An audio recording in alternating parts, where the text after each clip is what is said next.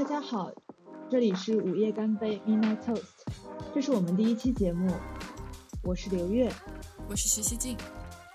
每月每个周末的夜晚，我们会在餐桌前相聚，从设计师的角度聊聊饮食文化、设计和艺术。欢迎你加入我们的餐桌。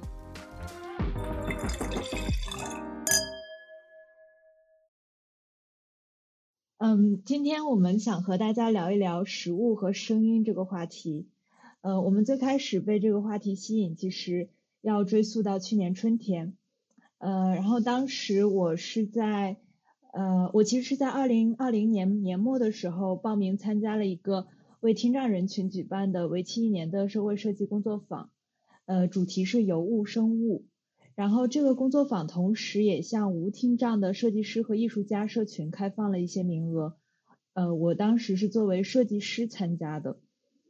参加的人一共是呃一共是十人，听障者有七人。呃，这里想说一下，我们这里所谈论到的听障人群主要分为两种，一种是听障口语者，另一种是听障手语者。呃，前者的交流方式是读唇语，后者是比手语。嗯。呃，这个工作坊的举办方之一是静默实验室，意大利语名的话是 Laboratorio Silenzio。呃，他们是一群由呃听障者和非听障者组成的协会，呃，是二零一六年在米兰成立的。活动内容的话，主要包括，嗯，主要是以包容性艺术行为项目为主，聚焦于关系艺术、非语言交流、自然景观中的行走、身体与姿态与城市自然环境的关系等。嗯，关系艺术。啊，没关系，你继续说。嗯，就是英文翻译的话是 relational art。啊哈。呃，我当时在工作坊的推进中，呃，和这个静默实验室的创始人叫 Selena Crocco 逐渐成为了好朋友。然后去年春天，他们呃这个静默实验室正在举办一系列以河流为主题的户外活动。呃，我们当时呃以豆腐设计的名义也有幸受邀为他们设计一场。让听障者与非听障者共同参与的呃野餐活动，但是后来因为疫情等原因不得不被搁置。但是在这个这个活动设计的前期调研期间，呃，出于好奇心，我和徐艺静先在内部做了一次尝试，呃，也就是说我们一起进行了一场无声的午餐。在尝试之前，我们也有稍作了解。就是除了为听障人群专用的手语和口语沟通方式以外，是不是还有其他的非语言交流的方式？嗯，当时静默实验室的另一位成员 Chachilia，因为工作的原因，他会经常接触有呃患有自闭症的听障儿童。嗯，那段时间他是正在设计一种交流卡片，设计灵感是来源于辅助沟通系统，英文全称的话是。Augmentative and Alternative Communication，简称 AAC，呃，主要用于补充或取代那些在输出或接收语言信息方面有障碍的人的交流方法。嗯，但是 AAC 在当时对于我们来说还是一个比较陌生而且呃很复杂的系统，所以我们并没有呃深入发掘。嗯，呃，我记得就是当时说到 AAC，主要就是嗯。你对于日常生活中有一些比较常见的物件，然后把它们图像化，然后列成一个类似于消消乐一样的这种表格系统，然后你们在互相交流的时候，用用手指出就是呃一些呃一些一些不同的物件，然后由此来组成一个图像式的语言一样的方式来交流，对吧？嗯，是的，然后就是这是比较 low tech，就是比较呃低科技的 A C，然后还有那种高科技可能会用到，嗯，比如说平板电脑或者其他的一些电子设备，但是原理是这样的，嗯，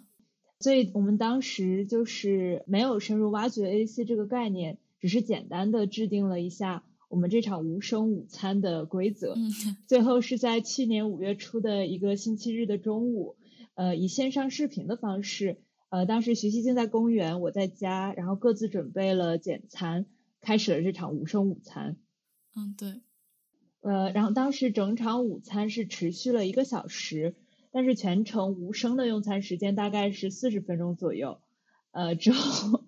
之后的二十分钟，因为因为没忍住，所以开始用语言沟通。嗯，对。我记得我们当时是呃，整个过程中是我在公园里面坐着，然后呃旁边摆了一个小呃小手机，然后跟柳月开着视频，然后我们两个人各自手中还拿着一个小本子，在这里在本子上面写上我们要交流的一些内容啊之类的，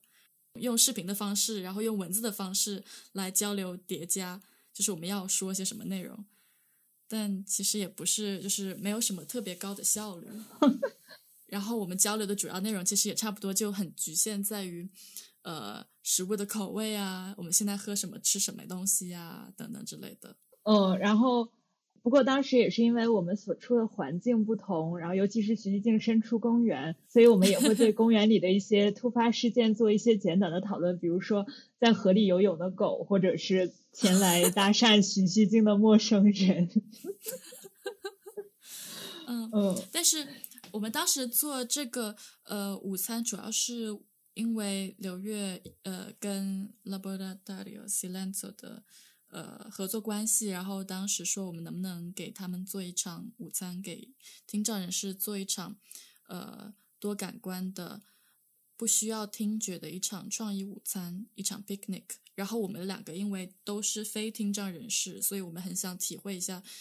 嗯，如果你不能用语言来交流的话，你只能用手语或者文字来交流的话，那这样的一场午餐或者 picnic 下来，到底是什么样的体验？嗯，是的。其实，在这场无声午餐开始的前几天，我们也通过社交平台问了一些朋友，比如说，呃，一般在餐桌上大家都会聊些什么？收到的答案当时包括，呃，比如一定会聊到在吃的食物本身，然后以及由此引发的一些陈年往事或者有趣的回忆。呃，尤其涉及到那种多元文化背景下，呃，可能各自不同的食物文化会进行一些讨论。然后再者就是，呃，比如说最近几天如何度过的，近期发生的一些轶事，或者讨论一下时事话题等等。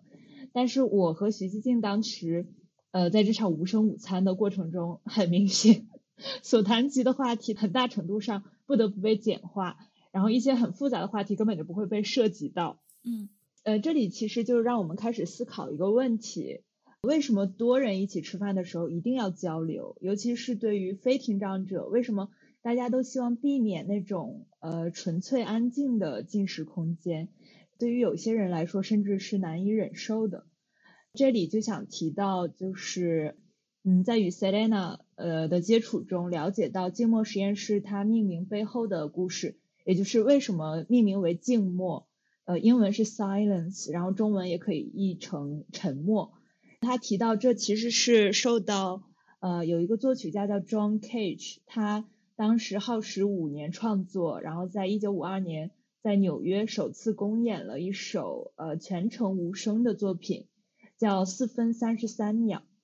然后当时 Cage 他强调说，词典里面对于沉默就是 silence 这个词的定义是完全没有声音，但这种情况过于理想化，然后在现实世界是其实是不存在的。而他对沉默的诠释是。沉默的本质意义是放弃意图，而这首没有声音的曲目，无论它在何处被演奏，其实最终是被观众以及环境演绎，这也是这首曲目的美之所在。所以，聆听作品这个行为成为了每一个听者所独有的行动，它让听者成为了表演者。就请大家试想，如果用这样的观点去重新审视我们进食时的声音环境的话。那么，即使在没有主观制造的声音环境中进食，在某种程度上，我们进食本身的行为其实就是一种在制造声音的过程。然后，每一次进食也会成为独一无二的呃一场声音表演。嗯，没有，就是因为最近正好在读嗯 Charles Spence 一个研究多感官进食体验，然后以及有心理学背景的一个呃教授的书，然后叫做 Gastrophysics。他在书中就讨论了不同的感官、不同的呃食品体验是怎么样影响到我们对食物的感受的。因为在他的定义中，进食的体验是一种多感官的体验，然后包括嗅觉、味觉、触觉、视觉、听觉等等不同感官的融合。也提到了，尤其是在听觉被很多人忽视的这么一个呃。感官体验它是怎么样影响到你的进食的过程的。我觉得特别有意思，就是你刚刚说到，呃，我们对于可能在进食过程中对于沉默的一种避讳，或者是就是在非听障人士进食的过程中对于完全静默的一种避免。因为我记得我在跟朋友讨论，就是我们在做声音和食物这一期播客的时候，大家都说到，就是可能你跟朋友在一起吃饭的时候，你们会一直保持说话，或者是保持背景里面有一些音乐在播放，或者是你一个人进食的时候也会，呃，可能同时在观看一些呃视频呀、音乐啊等等这些东西，来避免一种呃完全的沉默的状态。然后他也是在。嗯，这本书中的那个声音章节中提到，比如说我们可能近几年会有注意到很多餐馆，我们在外面在公共场合呃吃饭的过程中，会发现有一些餐馆，就它的那种噪音会达到一种难以忍受的程度。然后我这一点我自己在平常出去吃饭的时候过程中也会注意到，就比如说你跟呃朋友在讲话，但是你们在一边吃饭一边讲话过程中完全没有办法沟通，你们必须得朝着对方。真的就是喊出来，因为就是 你跟邻邻桌的那种间距已经完全不能够保持你的呃私人领域的这个谈话空间了。然后他在书中就说到，呃，这种噪音的程度已经除了对于食品口味之外的另一个对于餐馆点评的一个很重要的一个维度。然后这一点可能是很多。比如说，我们在餐馆设计的这个室内设计的过程中，为了保持一种怎么讲整洁清洁的这种设计，然后把它的很多那种壁面还有桌面都呃使用一些比较光滑的、可能硬度比较高的、回声比较大的这种。又使用这种材料，然后代替了一些软装的材料，以至于这些呃室内设计的吸声效果不是那么的好。在这种双重叠加之下，导致你饮食的体验就这种噪音等级会变得特别的高。以及很多餐厅可能它都会一定程度的，就是在你吃饭同时，然后还会放一些很强烈的背景音乐啊等等之类的，呃，就导致你。除了在谈话之外，还有另外一层维度的这种噪音在背景，尤其是你在当这个音乐你不是你喜欢的音乐的时候，会让你产生一种更加烦躁的心情。所以呢，就在这种背景之下，有一些呃厨师，有一些米其林厨师，他们对声音有所追求的厨师，希望能够把进食的体验重新的提纯化。比如说他在书中提到 Ramon Frexa。呃，一个来自马德里的二星的米其林厨师，他嗯就提到说，gastronomy 应该是一个感官的体验，然后噪音的话会影响到你进食的愉悦，就是你在进食体验中听到的声音，应该仅限于你跟你进食的伴侣的谈话的声音，在这种。背景下，有一些厨师和有一些艺术家，他们为了强化你在进食的时候的多感官体验，然后他们推进了一些类似于 silent kitchen 或者是 silent dining 的一些这种项目。也就是说，你在进食的过程中，你除了吃饭的声音之外，你不能进行任何的谈话。嗯，怎么讲呢？这是一种非常的 mindful dining。他们说，但所有的这些提供 silent dining 的，嗯。厨房或者是餐馆，没有一个在商业上获得了一定的成功，因为其实很多时候你完全的保持 silent 的话，可能就你在很多时候跟别人一起吃饭的时候，你需要的并不一定只是食物，而是需要一定的这种社跟其他人的社交和互动。然后这种完全的 silent dining 就剔除了这个社交的部分，其实就减少了呃进食的一个维度，我觉得是，嗯。然后，呃，我们刚刚提到的都是关于非听障人士的进食听觉体验。然后回到我们进行这场无声午餐的初衷，我们当时就开始思考说，听障者在进食，尤其是咀嚼食物的时候，是否能听到声音呢？呃，我们首先在网络上看到一位曾经在聋哑大学任教的物理老师，叫 Vicky Robinson，对此的回答。他提到说，呃，这取决于听障者的听力损失程度以及听力损失的类型，比如说它是呃感音神经性还是传导性。以他的经验来看，他认为是无法听到的。但是很重要的一点是在针对听障儿童的教育过程中，需呃需要需要让他们意识到，在与非听障者一起进食的时候，进食所发出的声音可能会成为一个问题。他在这里提到，当时他在美国中西部的一所聋人寄宿学校任教，他的职责之一就是指导一桌四年级学生的餐桌礼仪，其中就包括在听到他们咀嚼声的时候告诉他们，并且帮助他们想办法停止。当然，我觉得这里所指的这个声音应该是吃饭的时候因为咀嚼所发出的噪声，不是呃就是一般的那种声音。嗯嗯，就是那种吧唧嘴的声音。对，呃，然后以这位物理老师的回答作为出发点，我们就呃罗列了一些问题。在录制这期播客之前的一周，我向周围，尤其是有听障的朋友发送了这份问卷。呃，虽然所有的问题都是为听障者所设计的，但是依然收到了一些来自非听障朋友的回答，让我们感到非常惊喜。呃，然后迄今为止，一共有七位朋友参与调研，其中三位是听障者，参与的人均是意大利人。呃，在问及进食的时候，包括咀嚼和吞咽固体和液体，呃，是否能感受到身体内部的声音，并试图用语言描述。以下是三位听障朋友的回答。首先是 Map，他既是听障口语者，也是手语者，呃，并且佩戴助听器。他是这样说的：坚硬食物被咬碎的时候会感受到声音，其余的情况比较难以用语言形容。那种声音就好像是嘴巴在做体操，不快也不慢，中间伴有短暂的休息。吞咽的瞬间就好像是一个个小小的跳跃活动。天呐，我觉得好可爱。我觉得天，他这个描述真的好诗意啊。嗯，因为他是一个个人体育教练。啊，他是一个 personal trainer，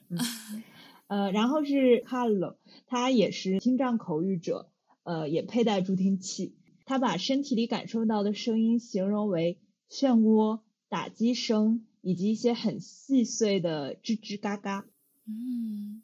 呃，然后是 Eleonora，他是他也是听障口语者，然后也佩戴助听器。呃，他觉得在进食的过程中感受到的声音是在不断被放大的，就好像随着咀嚼的进行，能感受到声音也随之变得清晰。到某一个时刻，你会感受到好像这些声音被释放了一样。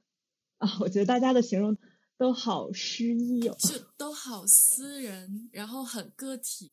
我记得之前听我室友说过，我室友他也是一个可能给边缘人群或者是。不同程度的残障人群做一些创意工作坊，呃，他也是在这种工作坊中间做设计、创意指导的工作。在工作过程中也会接触到一些有听障人士，他就会说，呃，听障人士好像跟其他，比如说视障人士或者是其他的残障人士不同，他们有自己比较稳固的一些 community，然后有自己非常富足的精神世界，就感觉他们因为听力的障碍，并不会呃把自己跟社会隔绝。而是在听障人士的内部创立一个自己的 community，然后有自己的另外一套语言互相交流，好像是一个平行世界。就平行世界，他没有说这么夸张，但是当时我的理解就有点类似于这样。然后看到他们对于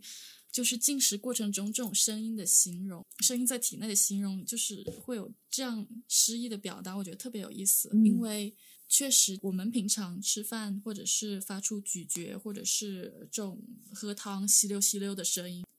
对我来说是呃，吃饭的时候听到这种声音不是一种很愉快的过程，呃，反而是一种可能让我觉得很恶心，或者是在社交场合中如果听到这种声音会觉得很不礼貌。学术上有一种专有的名词叫做 misophonia，呃，恐音症，就是常见的症状包括。对咀嚼、吞咽或者是吧嗒嘴的声音的高度敏感，就如果你听到这种声音的话，可能会引起一定的这种愤怒或者是抗拒的程度。尤其是在很多不同文化的餐桌礼仪中，这种吃饭的声音都会被当做呃非常的不文明和不礼貌的。但就反而看到他们这样来形容饮食的声音，可以形容的这么诗意，我觉得很惊讶，然后也特别有意思。我觉得我们 感觉也可以在自己吃饭的时候。也重新审视一下，听或者是仔细的去倾听一下自己吃饭的时候的声音。嗯，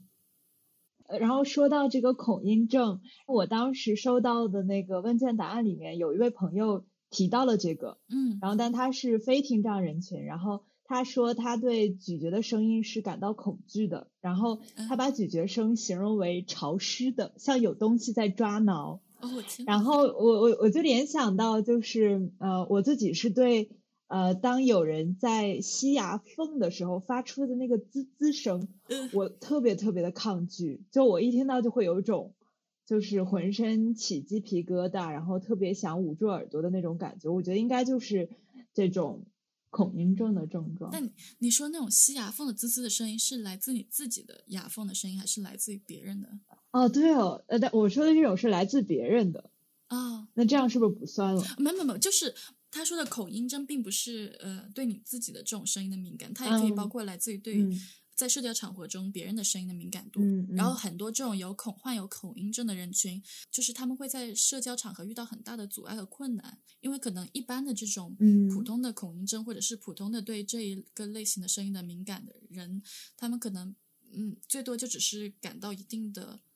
怎么讲就不舒适或者是反感，嗯，但真的患有这种很严重的重度的口音症的人，他可能会完全无法忍受，然后以至于他在完全没有办法跟其他人一起，呃，在同一张餐桌上吃饭。嗯，然后很多患有这种呃严重的症状的人，他都有很严重的社交问题。包括我在网上也看到有一部讨论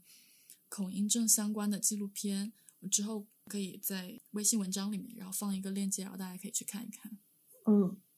然后我觉得我可能在念大学的时候有幸认识了许熙静，然后在我吃饭的时候发出各种噪音的时候，对我进行了制止，然后所以我现在养成了吃饭的时候，尤其是在跟很多人一起进餐的时候，尽量不会，嗯，尽量不会发出很强的噪音。然后我觉得这个也算是一种你向我提供的餐桌礼仪教育吧。我觉得挺有意思，就是这种餐桌礼仪也并不是在所有文化中间都被统一的嘛，可能它在有些文化中更加的可见一点，然后在有些的文化中间没有那么的，嗯，没有那么的明文规定，但就感觉有种像你进入某个不同的餐桌礼仪的一张名片一样，就如吃饭不发出声音这件事情。嗯，我们在问卷里面有一个问题，就是涉及到儿童时期针对听障人群的这个餐桌礼仪教育。嗯。但是，呃，答案是没有一人参与过相关的课程，呃，不过我们这里指的是学校安排的课程，其中只有 Eleonora 她额外提到她的家庭教育体验，就是从她儿时起，她的家人就一直教育她如何在进食时表现得体，尤其是在咀嚼时不要把嘴巴张大，因为她是那个听障口语者，所以如果想表达的时候很难说，嘴巴里面即便有东西也想讲话的时候，可能会把嘴巴张大。然后紧接着这个问题，我们也问到，在进食过程中是否能意识到自己呃是否安静？呃，Marta 说他有时候可以，但并不总是，这要根据具体的食物种类来看。呃，Carlo 他是自认为自己吃饭的时候总是安静的，因为他是一个性格安静的人。呃，Eleonora 他提到说，呃，每次他在吃酥脆饼干的时候，因为自己能感受到很大的噪音。所以他会很担心影响到一同进食的人，但是他有问过朋友，只有他自己能感受到这个声音。哎，我觉得他这种吃到酥脆饼干的时候能感受到的很大噪音，应该不一定是声音，对吧？可能是那种震动。嗯，对，因为他带助听器啊，就是比如说我们打招呼、拥抱的时候。我接近它的时候，能听到那个助听器在发出一些信号，滋滋喳喳的声音。我不知道是不是那种，嗯，呃，像那个 Carlo 形容的漩涡，还有嗯敲击声，我觉得是一些很很抽象的，但是它是声音，但是他们是如何感知的，我也不太清楚。但是我觉得就是类似于这样的声音，嗯嗯。然后我们有问到，比如说在与他人一同进食，呃，以及如何交流的时候，体验是怎样的？Marta 说，他在和听障朋友一起进食的时候，节奏是非常缓慢的，因为在看食物的同时，也要看对方的手势或者唇形，以便于沟通。尤其是和听障口语者沟通时，要等待自己或对方嘴巴里没有食物的时候才能讲话，所以需要很大的耐心。呃，然后在和非听障朋友一起进食的时候，如果超过两人，他就会很容易错过大家交流的主题，因为他没办法跟进每一个人的那个唇形。嗯，真的，感觉就像你在餐桌上的时候，你要来回的不停的朝大家看。你跟他们一起吃饭的时候，就是这样的感觉吗？是的，就是你就感觉玛塔的头像一个机器一样，就是，但是我也不知道他是如何感知。比如说，呃，如果我们一起吃饭的时候，Selena 也在场的话，Selena 会用手指指某一个正在说话的人。然后告诉玛塔，现在你该跟进谁的，就是讲话。嗯，如果他看所有的人的话，可能有的人讲的话没那么重要，那他可能会错过那个主讲的人。哦，Selena 就像一个指南针一样。是的，就是给他指点谈话的方向。我的天呐。是的，嗯，然后那个 Eleonora 她也是像玛塔一样，他说这种交流其实是非常有序的，因为他说话的时候，对方咀嚼。对方回答的时候，他读对方的唇语，并且咀嚼自己的食物，所以这样就是一来二往，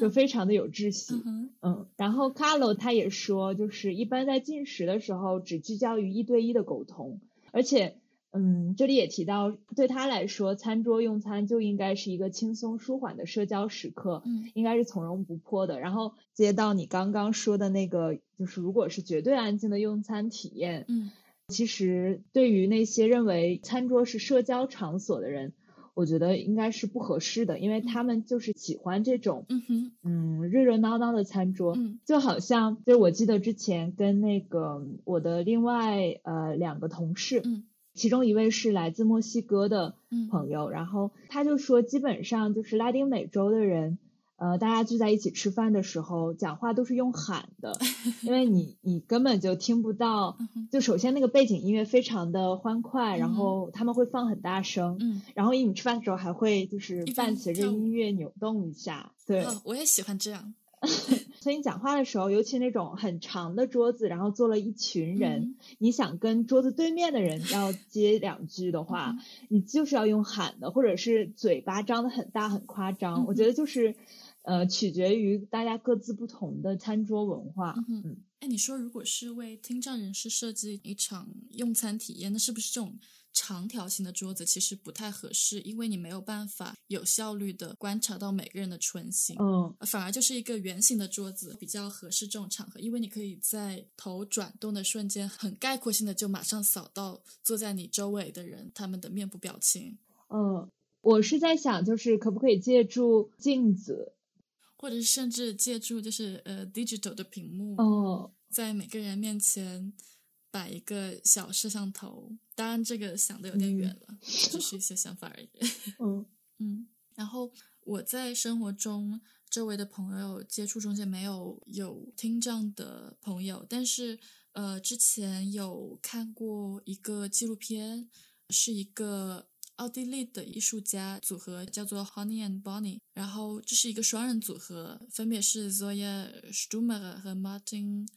Habler-Streiter，他们是一个这种相当于食物艺术家一样的一个双人组合。嗯，之前做了一个呃食物的纪录片叫做 Food Design，然后主要是讲述工业食物是怎么样被设计，然后来操控我们的感官的。他也是在这个纪录片中间非常有章节化的讲述了视觉、听觉。口感、味觉不同的面相，然后各个面相是怎么样被设计、怎么样被编辑、怎么样被参数化的来定义的。然后讲到他听觉的时候，就有说到，比如说我们咀嚼的声音对我们的味觉体验也占了一个很重要的一个部分。比如说香肠，可能它六成的口味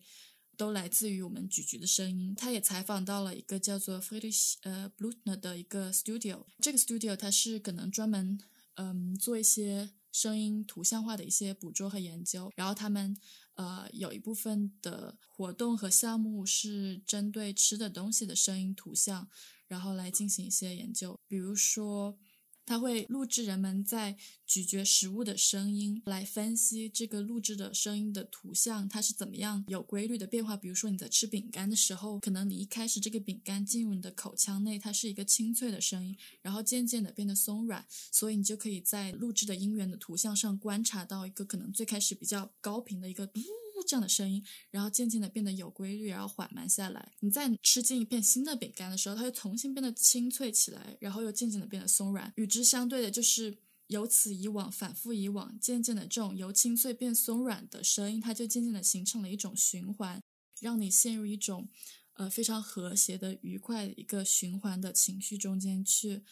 嗯，也可能是。一个就是你当你在吃饼干的时候，想要不停的吃下去的一个原因，因为你想要保持这种舒缓的频率在你的口腔中继续的进行。然后同时，他们在录制呃咀嚼声音的过程，他们也不止录制人类的咀嚼声音，他们也会观察，比如说动物，你可以通过观察它们呃是否在咀嚼食物的过程中产生一种规律的循环，然后来判断。这个动物刚刚是否正在很享受它们的食物？然后包括它们这种可能对于咀嚼声音的录制和观察，然后它可以应用在你对于一个食物的口味的评判，比如说你咀嚼饼干的时候，这种清是否清脆，是否酥脆，对于这种口味的判断，它是可以被通过。对它形状的改变，对它厚薄，还有成分，还有烘焙时间的改变来 modify 的。然后这点又必须提到刚提到的那个 Charles Spence 他的多感官食物体验的研究，就是他们之前有做过一个非常有名的实验，叫做 Sonic Chips。他们用那个 Pringles 的薯片，是宝洁公司底下的一个薯片品牌。就是你记不记得我们小时候应该都有吃过，就是那种桶装的薯片，嗯。它的 logo 就是大胡子的一个男人。当时他们是用这个薯片做了一个实验，他们让不同的人群来体验这个品牌的薯片的口感，通过佩戴装置，然后来增强或者减弱咀嚼薯片的声音，就能对这个薯片的口味的评判产生一定的影响。如果是你咀嚼的声音更大的话，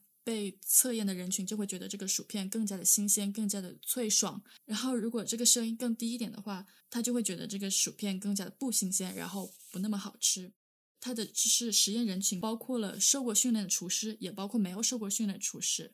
然后我觉得这个实验的结果很有趣。然后他实验使用的这个薯片也很有意思，因为这个桶装的这个薯片，他们是以那个所有的薯片的尺寸、厚薄、大小，呃，完全一致而著名嘛。所以就去掉了那些不同的变量，比如说它可能是薯片尺寸大小不同啊等等，可能对人的味觉有所不同的影响。然后以及这个薯片的尺寸，它可能呃正好它的大小不会让人一口咽下，所以你在吃这个薯片的过程中，你会先咬下它的一小部分，然后在你口中。再继续咀嚼，也就是说，你在吃这个薯片的过程中听到的声音，包括你在咬下第一口的时候空气中间传播的声音，然后也包括你在吃的过程中在你口腔内咀嚼，然后骨传声传到你听觉神经中的声音，觉得就特别有意思。然后它这个叫做 Sonic Chips 的这个 effect 的实验，并不只是针对于薯片，它其实也可以被应用到任何一种其他食物，比如说苹果、芹菜和胡萝卜，任何所谓的很吵的食物中间，就这些可能我们在呃生活过程中，因为有这种认知培训或者是认知体验，就是我们会觉得这些比较脆的食物，如果它越吵，在你口中产生的那个声音越大，就说明它越新鲜。所以其实很多时候。他说到，你在吃东西的时候，你如果在食物中间，在一些安静的食物中间加入一点酥脆的这种元素的话，会让你的那个味觉体验更加的丰富，然后会给它多一层风味。你可以在自己做家宴的时候也试一试。嗯，我这里是想，就是关于这个纪录片呃所提到的这两个人，一个是这个 Blutner。因为当时这个纪录片是在二零零七出来的，然后他们这个 Honey and Bunny 工作室在二零一零年出版了同名的书，也不完全是同名，因为它这个书名叫 Food Design XL。呃，这本书里面有一个章节是专门讲声音的，然后里面重新摘录了在纪录片里面对这个 Blutner 的采访的内容，除了刚刚徐静说的这个。你的耳朵是如何辅助你的进食过程的这个点之外，关于声音图像，也可以说是声音图案，有一个很有趣的一点，就是咀嚼它其实囊括了三十到四十种可以被明确辨识出来的声音图案。英文的话是 sound pattern，然后它们之间的区别越明显，对于食者来说，这种食物的味道也就越丰富。就像刚刚徐静说的，嗯，就是它的味觉的层次会变得越丰富。呃，如果以牛排为例的话，这是书中提到的一个例子。呃，大部分人会觉得外焦里嫩的牛排最好吃。嗯一块外焦里嫩的牛排的声音图案，一定是会在进食者咬下第一口时有一段清脆的咀嚼声，之后伴随当牛排内部的汁液在口腔内溢出时流动的声音。针对这一点，布鲁特呢他认为，未被烹饪至全熟的牛排之所以会如此美味，是因为在咀嚼时产生的多层次的声音，会让人联想到古老的时代，那个时候人们还在啃食被猎人赏赐的嗯肉食，就是一些记忆的联想，会增加这个食物本身的风味。嗯。刚你说到这个时候，也让我想起 Charles Spencer，他书里面也写到说很多的烹饪行为，比如说你去煎牛排，或者是煎食物，或者是炒食物，它会产生美拉德反应嘛？它除了嗯让食物变得更加的好消化之外，其实呃也有一部分的原因是为了让你把食物的材质变得更加的丰富，然后在你咀嚼的时候产生更加不同层次的一些这种体验。嗯然后很有意思的一点就是，比如说我们说的酥脆，然后这种食物的爆破感，或者是它的碳酸质感，或者是它的这种很 creamy 的这种乳质的感觉，或者是甚至有一些那种，比如说像 halloumi cheese 这种，嗯，应该怎么形容它呢？有点橡胶质感，然后你咬进去之后会发出吱吱的声音的这种感觉的食物，或者是有嚼劲的食物。嗯很多时候你形容它的时候，你会用这些词语来形容，但实际上你的牙齿上是没有触觉接收器的，然后你对食物的感知主要还是来自于下颚或者是口腔中的不同的呃神经接收器，但是这些神经接收器它是不会提供跟质地相关的一些很准确的信息。对这些信息的捕捉其实是来自于声音的，然后这种声音的捕捉既包括就是你骨传声，然后也包括空气中传播出来的声音，就是我觉得挺有趣的一个补充的一个点。你刚刚说的这个让我想到，就是在书里，布鲁特呢他也提到说，并非每个人对声音的感知方式都是一样的。就比如说嗯，有些人他是喜欢那种在咀嚼时发出的活跃有力、轻快的声音，嗯然后有些人更偏向于在咀嚼时发出的那种浑厚深沉的声音。嗯所以，对于一个成功食物所展现的声音模式的一个这个定义，我觉得一定是尽可能的在多种音调之间找到一种平衡，进而满足嗯，呃更多的食客，就是让更多的食客去喜欢这个食物。但我觉得好有意思，就是之后在形容你喜欢吃的食物的时候，你不仅可以说我喜欢吃辣的，或者我喜欢吃酸，我喜欢吃苦的，嗯你可以说我喜欢的食物可能咬起来会发出这样或者那样的声音。我觉得也是一个挺有意思的一个对食物的形容方式。嗯，哦，然后说到这个对食物声音的平衡感的掌控，我觉得这里就可以引入这个声音设计的概念，包括在呃《Food Design XL》这本书里面。嗯的章节的结尾也提到说，就是越来越多的企业开始意识到声音对食物品质的重要性。嗯比如说在涉及一道新的菜式或者是一道产品的时候，他们也开始设计这个食物的声音。嗯然后声音设计已经成为呃食物设计研究的一个分支，所以在食品研发的过程中也会招募很多声声音设计师。嗯然后这里 b l u t 呢，他就提到，嗯，他对食物的声音设计的兴趣，其实最初是源于当时在意大利举办的一次小提琴研讨会。哦然后会间他参与了一个呃西红柿的抽样调查活动，当时需要给每一种西红柿切片取样。嗯然后他在这个活动期间发现，每一种西红柿在切片时会发出不同的声音，就是嗯不同种类的西红柿被切片的时候发出的声音是不一样的。这一点让他感到非常的惊喜。嗯，呃，之前也是在书里面看到说，嗯，就是对啤酒有研究的人可能会。只仅仅是通过你啤酒倒在玻璃杯中间起泡泡的声音，就来判断这个啤酒的风味到底是怎么样的。呃，之前可能第零期的时候有讲到，我在一个呃农产品相关的就相关的公司工作嘛，然后我们最近在研发西红柿，推出西红柿的产品。我们在推出那个产品过程中，也是在培育这个不同种类的西红柿的过程中，会邀请公司内部的人来评价那个西红柿的口味，然后对它的 crunchiness 的这种就不同维度的评价，也是特别重要的一个评价维度。嗯，你说，呃，反正就是布鲁特呢，他当时提到这个，然后呃，所以从那个时候开始，他就一直在研究我们如何与进食时产生的声音建立情感联系，以及我们如何通过设计某些食物，使它们能够产生打引号的正确的声音。嗯就我觉得还挺有意思，就是因为这样一件轶事，然后开始了他热忱的职业。对，包括不同食品的声音，其实它也包括了呃，怎么讲？食品的声音，你可以说它是进食的声音，但其实它也可以是你筹备食物的声音，以及你使用的筹备食物的机器所发出的声音，以及。可能你把食物倒进碗中的声音，或者是你把食物从包装里面拿出来的时候的声音，我觉得就是看呃 Charles Spence 这本书中间看到一些很多有趣的案例，我觉得也可以在这里简单介绍一下。比如说，他有提到一个叫做 Clemens Knepfler。一个前牛津的博士后做的一个声音测试的一个实验，针对 Nespresso 就是这个胶囊咖啡的一个机器做的实验，就是说，因为这个胶囊咖啡机，呃，你把一个胶囊放进去，然后按下那个按钮之后，它会发出一系列这种很哐哧哐哧的这种机械的声音嘛。然后做了一个实验，就是让一群受试者来体验从 Nespresso 的机器中间倒出来的咖啡的这个口味，然后通过把这个机器的声音 filter 掉。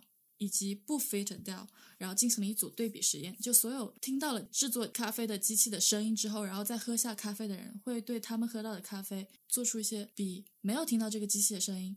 咖啡更低的评价。也就是说，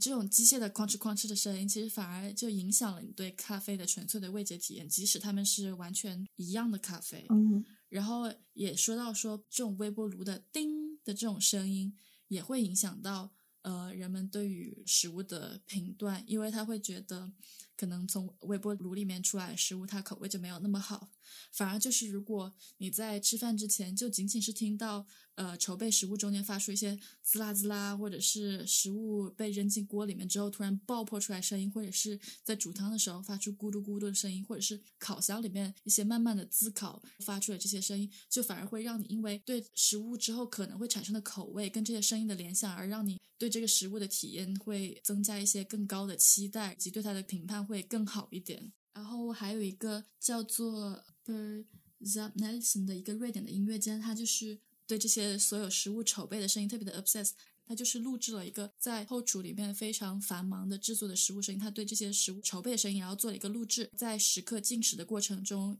作为背景音乐又播放了出来。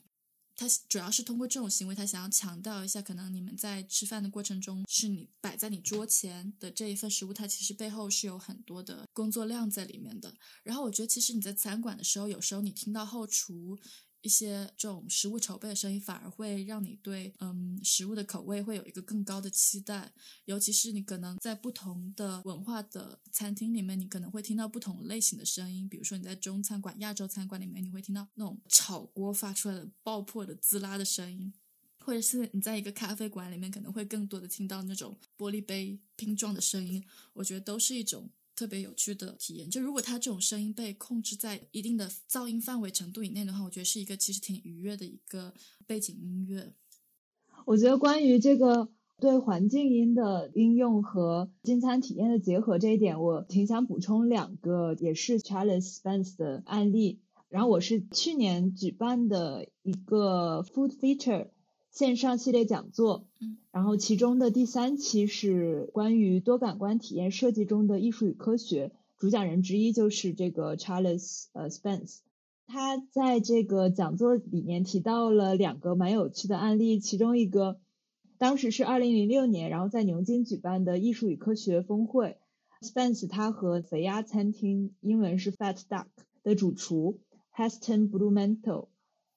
我也不知道读的对不对啊，嗯。然后当时是给呃一百五十个人提供了牡蛎，然后要求在场一半的参与者在进食的时候，就是在吃这个牡蛎的时候，聆听他们事先准备的一段海洋的声音。另一半人呢要聆听养鸡场的鸡叫声，就是那种很嘈杂的那个呃养鸡场。他要求说，所有参与者要为牡蛎的味道打分，就是在听这个。背景音的同时，吃这个牡蛎，然后之后为它的味道打分，然后并且对进食体验的满意度打分。嗯，最后的结果我觉得很显然，大部分聆听海洋声音的参与者，对牡蛎味觉的评价明显高于另一组聆听机场鸡叫声的参与者。嗯，然后这个结果就让主厨瞬间意识到，原来声音其实就是那个一直被遗忘的调味剂。嗯，然后后来因此受启发，他就把这道与声音结合的菜式加入了他们的呃固定菜单，嗯然后并且命名为“海洋的声音”。嗯然后食客在用餐的时候会被提供一副耳机，用来聆听餐厅提供的音频。嗯其实这也是早期技术增强食物体验设计的案例之一。嗯然后当时 Spence 也留意到，当食客插入耳机后，餐桌上的交谈也戛然而止，所有人都变得格外留意眼前的食物，就好像这盘菜瞬间变得很特别。然后有些食客甚至在听到海洋的声音的时候流下了眼泪。哇，我觉得可能会就是怎么说，激起了一些曾经跟大海有关的回忆。嗯我记得之前是听另外一个我很喜欢的一个 YouTuber 他做的播客，他说到他在意大利的时候，可能只是随便用本地的西红柿做了一个很简单的一个西红柿酱的意大利面，然而当时在意大利时候就觉得，我天呐，真是吃过了一道完美的番茄意大利面。但其实，在这种供应链全球化的背景下，你在英国哦，就是当时提到这个故事的播客的那个播主之一，他本人是住在英国。然后，其实你在英国也能买到在意大利生产的西红柿，但为什么就是可能在英国那种阴雨缠绵的这种天气之下，用那种西红柿煮出来的番茄意面就不会有你在意大利本地，然后在完美的阳光。海浪拍打着岸边的声音，这种状况底下吃到的意大利面，跟它的这种背景完全不一样。你吃到嘴里的食物的感受也完全不一样。我记得我也有过这种体验，就是你可能在度假的过程中，你喝到了一杯特别好喝的葡萄酒，你就在当时这种热情驱使之下买了好几瓶带回了家，结果发现你在你家里的餐桌上喝到葡萄酒的那种体验，跟你在度假的过程中喝到那个葡萄酒的体验是完全不一样的。所以我觉得。比如说，他刚刚提到这种你在吃饭的时候也同时聆听海洋的声音，可能会把你重新置身于就是在空旷的自然背景之下，然后吃到完全来自于海洋的牡蛎嗯的这种食物的多感官体验，这是一种完全就是浸入式的沉浸式的体验，也是进食的过程中不可忽视的一个面向。嗯呃，也是在他的书里面提到说，当时他有在。呃，在西班牙桑 Sebastian 的一个米其林餐厅，他们当时这个餐厅在二零一五年的时候提供了一道菜是，呃，他会把一些那种煮馍，就是那种研磨的工具带上食客的餐桌，然后让用餐者自己去研磨一些香料，厨师再把那个肉汤的汤汁倒进这些已经研磨好了的香料之间。然后他就在研磨的那个过程中，呃，每个人的餐桌上都发出嘟嘟嘟这种此起彼伏研磨的声音，然后也形成了一道像交响乐一般的这种用餐的篇章。嗯我觉得很多时候你在餐馆用餐的时候，他可能会在食物的颜色、质地或者是在食材上面花很多的心思，但可能往往这个声音其实是很容易被忽视的一个因素。嗯但其实可能我们自己很多时候用餐也注意不到，但其实是很重要的一个面向。呃，在想就是这种将声音元素运用到进食体验的手段，嗯真的好丰富啊！就是我们刚刚提到的各种案例，其实每一种案例多多少少都是有些不同的。然后我刚刚说想提到的那个，在 Spence 他这个讲座里面分享的另一个案例，其实是他讲述的另一个主厨所做的一件事情。嗯然后这个主厨名字叫 Joseph Joseph，我不知道是不是发音正确啊，但是之后微信里面会发。他本身也是厨房理论设计工作室，呃，英文是 Kitchen Theory 的创始人。他在讲座里面提到说，这位主厨非常热衷于思考如何让食客以有别于传统的方式思考和进食，让进食不再仅服务于享乐主义，不再以愉悦自己为目的。嗯嗯，他希望食客们可以通过饮食学习到更多关于感官与味觉相关的知识，或者尝试一些你可能从未尝试过的新食物。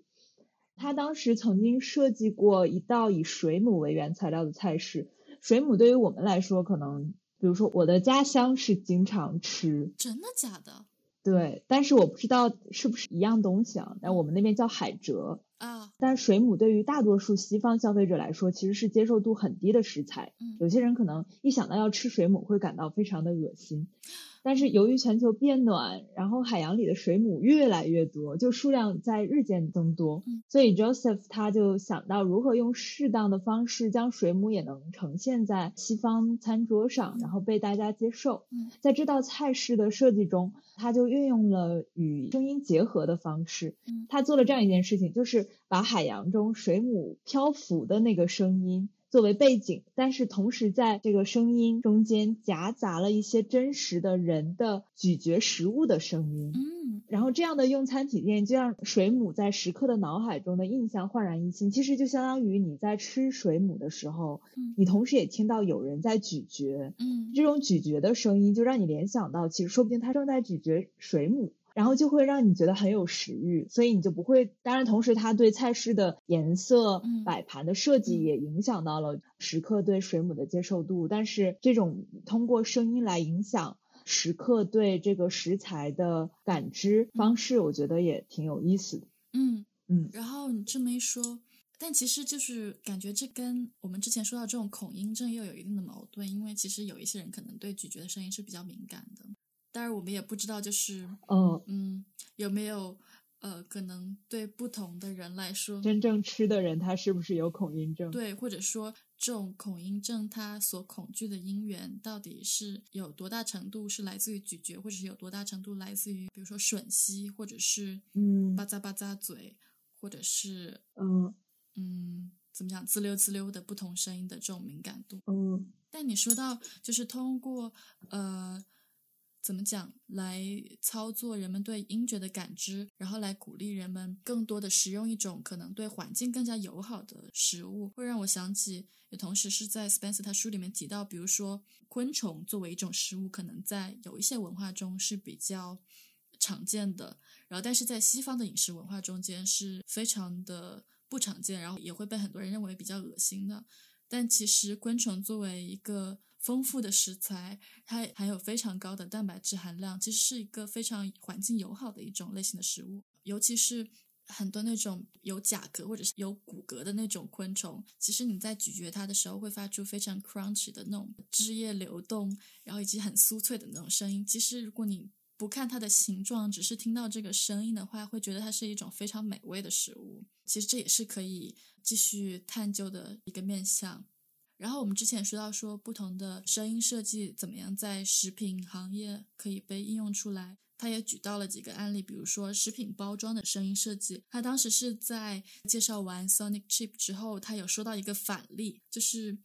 之前有一个美国的一个食物公司，他们设计了一款薯片叫做 Sound Chips，也是找了设计师用那种可生物降解的材料做了一款噪音极其强烈的一个薯片包装。就即使是你用非常温柔的动作去撕开这个包装，它也会发出令人难以忍受的噪音。当时他们在实验室录制，就是你用非常温柔的方式去打开这个包装，也会产生起码一百分贝的噪音。然后当时这个公司是收到了非常多的抱怨，以至于他们后来不得不在这个食品包装之中加入一对耳塞。让他们的 使用者在吃他们的薯片的时候戴上这个耳塞来享受这个食物。虽然说可能你在吃东西的过程中有一些声音作为背景音，可以鼓舞或者说增强你对这个食品的体验，或者是增强你的呃味觉体验，但也并不是说越多越好的，也是适度才好的。然后他又提到了另外一个。嗯，一个公司叫做 Kellogg，是一个英国我不知道哪里的一个那种做早餐燕麦的一个公司。他们当时是也曾经尝试过想要给他们的声音加商标，后来成不成功也不知道。因为你把那个早餐的燕麦倒进碗中的时候，它会发出那种哐啷哐啷那种叮铃叮铃的这种声音嘛。然后他们对于这种食物的设计的一个考量的因素，就是希望用餐者即使在不知道这是一个什么品牌的燕麦，仅仅是通过听到这种燕麦倒入碗中的声音，就可以判断出来这是来自于 Kellogg 的产品。呃，还有另外一个饮品公司叫做 Snapple，他们是呃有一个那种瓶盖的一个设计，就是在你打开的时候会听到那种瓶盖打开的声音。会让你意识到这个饮料瓶之前是没有被打开过，或者说没有任何漏气泄漏的现象的。嗯他们希望仅仅是通过这个瓶塞打开的声音，就给你一种非常安全的感觉。他们对于自己这种瓶盖打开的声音非常的自信，以至于他们取消了那个，你知道很多饮料瓶。一些那种金属的饮料瓶盖，它会在那个瓶盖中间再绕一圈那个塑料薄膜嘛。嗯，他们对于自己的这个瓶盖打开的声音非常自信，以至于他们可以直接就取消掉了这个塑料薄膜的使用。我觉得这也是一个特别有意思，就是你可以如何把声音的设计应用在食品包装或者是食品筹备的一个方式，或者是一个考量因素。对，嗯，我这里想额外声明一下，就是因为今天我们聊的话题的特殊性，我们分享的大部分内容都会整理成文字稿发布在微信平台。如果你身边也有朋友是听障人士的话，欢迎你和他们分享这篇推送。然后，另外三月初我们会举办一场线上的食物工作坊，主题是关于食物与感官，敬请期待。呃，今天的节目就先到这里，感谢你收听午夜干杯 （Midnight Toast）。如果你喜欢我们的节目，可以在苹果播客、Spotify、小宇宙搜索“午夜干杯 （Midnight Toast） 来订阅、收听并留下好评。